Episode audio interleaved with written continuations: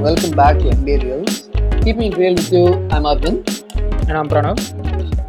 So, this episode is going to be a bit different. We're going to be talking about an up and coming rivalry in the league. We've seen and heard of many rivalries Wilt and Bill Russell, the Lakers and Celtics, LeBron and the Warriors, and the list goes on and on. This episode is going to be about a rivalry that we think is going to be the rivalry of the whole future of the league. So, let's talk about Luka Doncic and Trae Young. Yeah, so we all know how it started, right? So they were both picked in the 2018 NBA draft. Surprisingly enough, they were viewed as top prospects in the draft, and yet they both didn't go number one or number two. So Luka went third. He was picked by the Atlanta Hawks, and Trae went fifth. And you know, immediately there was a sense that the players had this sort of connection between them because the respective franchises didn't want them there. Yeah, you could put it that way. But I think Mark Cuban, the reason Mark Cuban traded for uh, Doncic was because I think he wanted a future uh, star to be the face of the Dallas Mavericks who could replace uh, Dirk Nowitzki. And ironically, I think he found a European player who happened to be the EuroLeague MVP. So I think he did find his successor. Yeah, and going into it, the Hawks and uh, Mavericks traded for their respective players. Like the Hawks uh, traded the third pick. They were traded on the draft night, and Luka went to the Mavericks, and the Mavericks had to give up a first round pick in the next year, which trade which turned out to be Cam Reddish. So coming into the draft, you know the Hawks might have done a bit better with Luka in their first year, right? But they chose Trae because they wanted more players who they could experiment with because both teams at that point were actively rebuilding. They didn't have any franchise player to build around, or they didn't have any hopes of making the playoffs actively every year. And both of them had their respective problems. You didn't know how Luka was going to fit into the NBA because he's only played in Europe, right? Some players just don't have that transition. And with Trae, he was a really good player back in high school and in college. But Michael Porter Jr. was viewed as the clear better player coming out of high school and Trae had to prove himself in college, and still he was a defensive liability, and no one knew whether his defense and even his offensive skill would stack up in the NBA. Well, the notion that Luka wouldn't be as effective as, uh, as he was in Europe uh, in the NBA it turned out to be pretty wrong because he started lighting up the league right from his rookie season. He averaged, I think, 21, 8, and 6 in his rookie season. He didn't even play like a rookie. I, I used to watch all those games live, and he was so scintillating to even watch. I remember him beating uh, the Houston Rockets multiple times and with Harden's signature step back three as his daggers and everything. It was really, you know, fun to watch. I think that's how he captivated all the people and everyone, right from journalists to analysts, everyone started thinking Luka was going to be the face of the league and that the Mavericks clearly won the trade. Yeah, and Trae wasn't doing anything to help his case either. He had a really rough rookie season. He averaged only 19 points, and it was clear to see that he was struggling to acclimate to the NBA. Luka looked very natural. Like as you said, he was sitting step backs in the clutch, making plays that, you know, the hardened veterans would make. And Trae, he had a hard time because he was not that great on defense and he had to make up for it on the offensive end. And he didn't have his shot falling most of the time in his rookie season. He didn't take many of the shots people coveted in the NBA. He took very deep threes outside, and when his shot didn't fall, he couldn't consistently drive to the basket, and his teammates weren't good either. So, you know, when Luka was uh, playing at an amazing level, Trae was struggling to find his footing in the NBA. Trae is not really big, you know, he's just right above six feet tall. And he was pretty easy to defend. He wasn't shooting really well. And the impact he was supposed to or projected to have on his team, he wasn't having. He wasn't having that at all. But if you look more deeper into it, you can see that he was practicing shots that nobody else really was, other than probably Steph Curry or Damian Lillard. And although he shot a very bad, or I wouldn't say very bad for a rookie, 32% from deep during his rookie season, that has consistently improved over the years.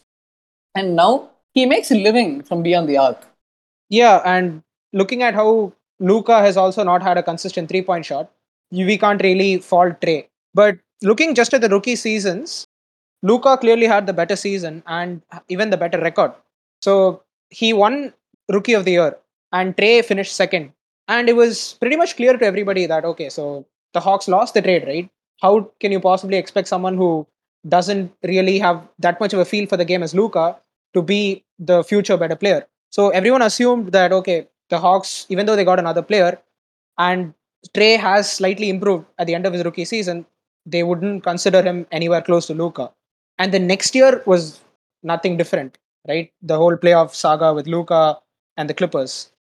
Yeah, I mean, the Hawks didn't make the playoffs even uh, in Trae Young's second year. And that is when, uh, especially Luka started performing really better and they made the playoffs. And they matched up against the heavily favored Clippers. You know, although the Clippers won in six games, Luka had a career career best 43 points in the playoffs and a game winner against the Clippers. I think that was the first time a player had a career uh, a playoff buzzer beater in his first playoff series ever. Everyone started comparing him to Magic at that point because they all thought that him being just a second year player doing all these wondrous things, he might even make it a few rounds deep in the playoffs. True. In that series, Porzingis got injured. He hurt his knee and didn't play all the six games. But Luka carried the team, and although they lost eventually, he he told the league that he was a person who could carry a team and his best was yet to come. So people started comparing him with LeBron because you know LeBron's been carrying teams throughout the playoffs, and uh, because of his LeBron-esque stats too, he's I think this season also he's averaging around 25, eight and a half and eight and a half. So in that in the in those playoffs, when he was literally carrying the team against Kawhi Leonard and Paul George, people started comparing him to players like LeBron and even Magic Johnson, as you rightfully said. So if you look at it, when their second seasons got over, Luka was clearly the favorite at that point of time. He had made the playoffs, he had carried the team, he had shown what he could actually do, and the best was yet to come.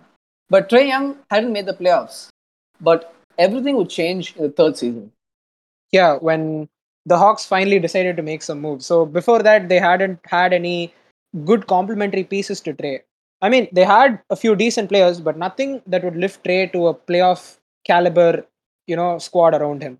So the next year they traded for a lot of good pieces like Lou Williams, and they signed uh, Bogdan Bogdanovic after his trade with the Bucks for, fell out, and they signed Gallinari also after his bubble stint with the OKC Thunder. So after that season, everything looked nice, and especially since Clint Capela had also come to the Hawks in the before the offseason where Covington got traded to the Rockets. So, you know, the Hawks had a good squad, but, you know, could they put it all together, especially with the East becoming a lot better with Durant, Irving, and Harden now on the Nets, and the Bucks becoming a lot better with the addition of Jrue Holiday, and Philly finally trying to put it all together. So, this year, especially, was going to be the biggest challenge for the Hawks. They were trying to put together a squad which could competently match up with the rest of the East. Yeah, especially um, we have to talk about how the Hawks made the playoffs in Trae Young's third year as the fifth seed. And uh, their first round was against the heavily favored Knicks with Julius Randle coming off his MIP season and everything. Nobody expected the Hawks to win, let alone win in five. He completely demolished the Knicks with his signature uh, shot in game one and the silencer and everything. It was pretty cool to even watch. I mean, let alone winning the first round, nobody would even even imagine that he would be the Sixers. I mean, the Sixers were at least project, projected or expected to make the Eastern Conference Finals. Like, come on, you have to be honest with me. You can't tell me you expected the Hawks to be the Sixers in the second round. Yeah, I mean, I didn't expect the Hawks to win a game, let alone beat them. So I thought that the Sixers were going to be the champions last year. I even projected them going at minimum seven in the Eastern Conference Finals. But it was really great to see Trae develop into the character that he was. You know, he had this sort of villain character in the playoffs where Luka was obviously loved by everyone, right? So people loved watching him be that good guy and torch the teams. But Trae, he had that silencer at Madison Square Garden, and everyone and everyone didn't gel up with him. They they looked at him as an antagonist in a sort of way. And when he beat Philly, literally no one predicted what would come next. No one knew where this man could go. And his team also performed really well. And he was there playing his heart out and making the big plays, having the big performances when his team needed them. Especially they had two great comebacks against the Sixers. Do you remember when the Sixers had a 26 point lead and they still blew it to the Hawks? That too in Philadelphia, not even at Atlanta. It was on Philly's home floor. The Hawks literally came back from a 26 point deficit, and there was nothing the Sixers could do. I mean, Ben Simmons was an absolute joke, and it was just really warming to see how the whole team gelled. Not only Trae Young, but Bogdanovic, Gallinari, Capela, everyone was solid. Every single person was solid. Yeah, and even against the Bucks, right? Like you look at the Hawks' success throughout, you can't just say it was a fluke because they won on the Bucks' home floor. He shimmied on Jrue Holiday and he hit the shot on him. One of the best defenders in the league, and the Bucks in the playoffs were the number one defense. Yeah, I mean, he had 48 points, if I'm not wrong, in game one against the Bucks. And I, I, I heard people uh, like, maybe the Hawks could actually win the championship. But I mean, although I'm laughing right now, it did seem like somewhat a possibility at that point of time because there, there was nothing that was stopping the Hawks. Trae Young was on an absolute rampage. He was staring up the best defense in the playoffs. I mean, anything could have happened at that point of time the Bucks just you know got their stuff together and they just managed to pull away in six games. But six games against the eventual champions is no joke, especially when Trae uh, got injured.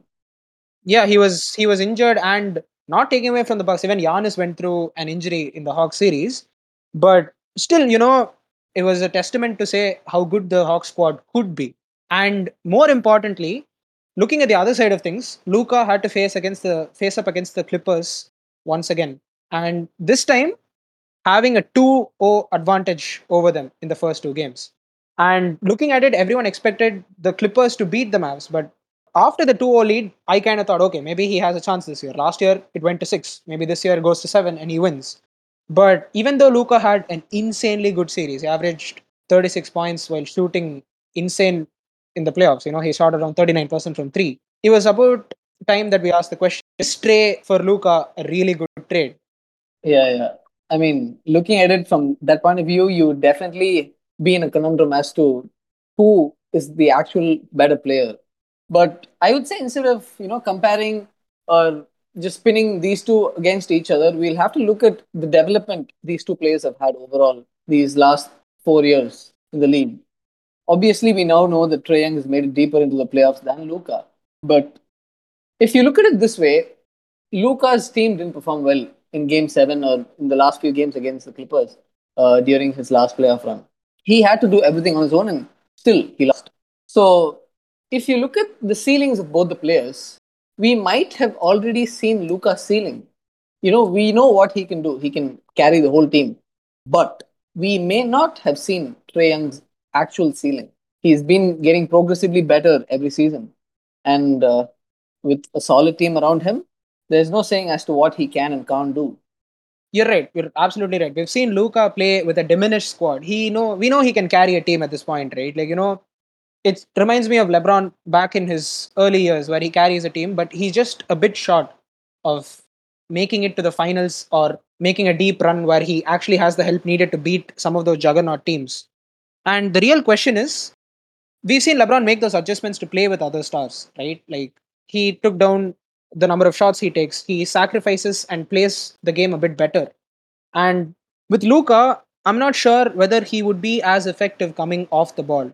But Trae, he's shown that with a squad that you know accommodates to all his strengths, he can take that leap. And his ceiling is yet to be shown. Like comparing the seasons they're having right now, the Mavericks are at a better position. The Hawks are number 12, but in a relatively more competitive Eastern Conference, there is much to be said about the season Trae is having. He's averaging around 27 points per game while shooting career highs from three as well as from the field, whereas Luka is struggling. And I know that you could say it's just a slump, but you have to say that consistency is something that you expect. Luka goes through more of a slump every year, and you know, with his team record being very important this year, you know, they might get a lot more favorable matchups in this year. And one of his playoff friends having been in the bubble, we'll have to see the future projection because in this type of NBA scenario where a lot of individual performances are needed to keep your team afloat, I would like to see both of them actually match up, right? And in the future, if they actually meet in the finals or Luka or Trae go to the others conference, it might be a match of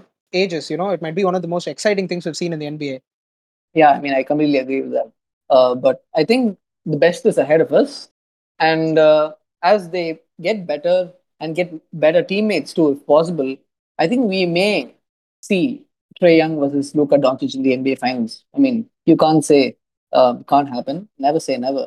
So we'll just have to wait and see. And I personally think both of us are really excited to see where these players and teams go and develop, and if they would eventually meet the NBA Finals. So that's been it for this episode, guys, and we'll see you guys in the next one.